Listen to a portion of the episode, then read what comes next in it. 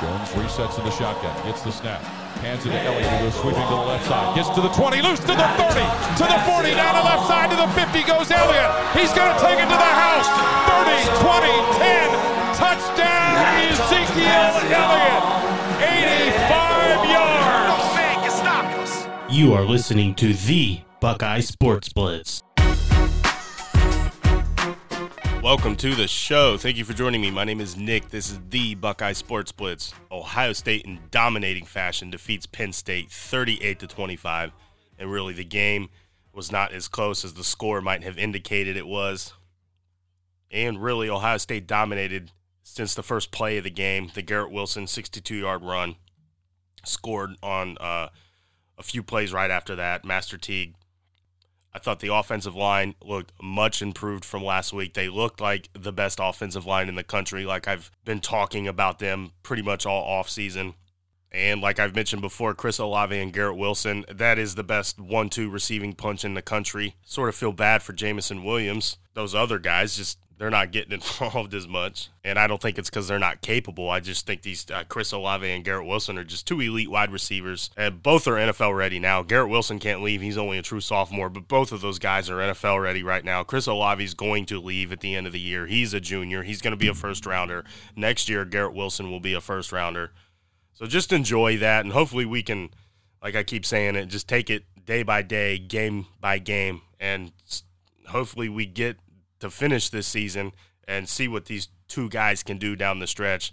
Because just Justin Fields and those two guys, Wilson and Olave, man, that's a pretty lethal combination. I thought Master Teague ran well. He looked a little bit like he did last year, had a little bit more juice, a little bit more hop in his step. I thought he ran hard. One thing I've noticed from last year, much improved, is the running backs blocking out of the backfield. Trey Sermon and Master Teague seem to do a really, really good job at that. And the last couple years with Mike Weber and J.K. Dobbins, they really were not good pass blockers out of the backfield. So that's something I've already noticed that has improved from last year. And what can you say about Justin Fields?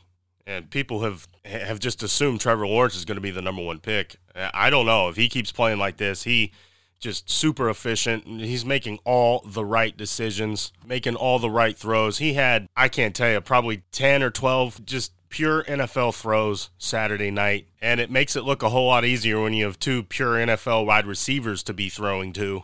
He's 28 of 34, 82% for 318 yards and four touchdowns. And I just thought he again had another phenomenal performance.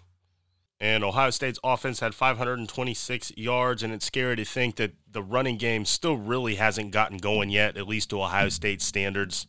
But overall, it's another solid performance. There's some definitely things that uh, there's some probably some plays they want back. The Garrett Wilson drop touchdown, he catches that nine out of ten times. That's one that you don't expect to see that very often out of him. The Josh Meyer bad snap in the red zone fortunately did not cost Ohio State. They scored on three or four plays after that, but still, there's definitely some things to, to, to clean up and work on. But really, it's scary to think that they can have a couple bad series or bad plays and still put up over 500 yards of offense. So it's just scary to think once they get rolling on all cylinders, what this team can do down the stretch. And they left points on the field. Obviously, the two chip shot field goals missed. You can't have that and that goofy whatever the hell happened at halftime. I actually didn't know it happened. I came, I walked outside at halftime, came back in, noticed they had three more points, and nobody could tell me what the hell happened. And there's kind of a lot going on because the Halloween night and everything.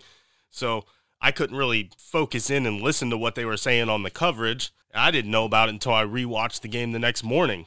So that was three free points to Penn State. So there's automatically nine point swing right there. So this game really could have been a whole lot worse. And that bad roughing the passer call against Baron Browning, which I'm all for player safety and the game evolving and changing. But come on, there's no way in hell that's roughing the passer. It was textbook. He did everything right. He didn't slam him. He didn't lean on him with his body. He got off of him. He hit him right when the ball came out and that was a third and long. And so, really, they scored on that drive. And so, that was a free drive right there. So there's free seven points right there. Uh, really, if it wasn't for their wide receiver making two insane catches, with, which, by the way, Shaun Wade just played okay. He did not have his best game. But really, if it wasn't for those two catches, Ohio State's defense kept them in check all night. Pete Werner continues to impress me. I think he gets better game by game. He is all over the field. He's got deceptive speed. He's got great closing speed. Tommy Togiai is just an absolute beast up the middle. He was defensive player of the week with seven tackles and three sacks. Haskell Garrett also up the middle was disruptive. Defensive end Jonathan Cooper. nice to see him healthy, flying around, making plays, contributing to the team. Really, I thought it was a solid performance, and they're going to give up some plays. And, and again, just like I said on offense, there's some plays they want back, but – it's good. Now they have stuff to continue to work on. And uh, they lost uh, defensive back, cornerback Cam Brown. He is out for the year. So, as I've talked in some of the other episodes, any loss at any position is a huge blow. And so that's going to impact the team for sure. So, definitely, there's going to be some young guys that are going to have to step up. And what would a lot of people thought was maybe a concern going into the year with the cornerbacks. So, at this point in the season, the only thing that's going to get in Ohio State's way is the virus.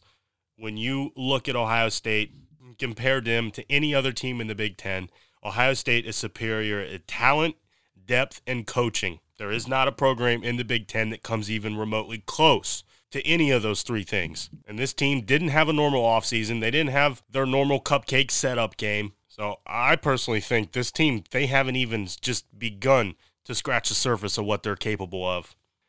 Thought it was a great win. Thought it was a solid win. Anytime you can beat Penn State by double digits, you'll take that any day of the week. And like I said, hopefully we can just get through the season, take it day by day, take it game by game. And before we wrap up, don't forget, check out the show's website, thebuckeyesportsblitz.podbean.com. Click the menu cursor if you're using your phone or a mobile device.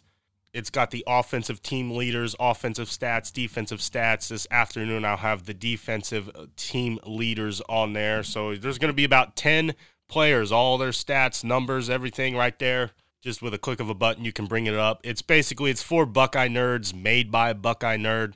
I use it. So if you enjoy following the team, knowing the numbers, knowing the stats, that's there for you as a quick reference. Check that out. That's it for today. Thank you for listening. Be safe, Buckeye Nation. Go Bucks. I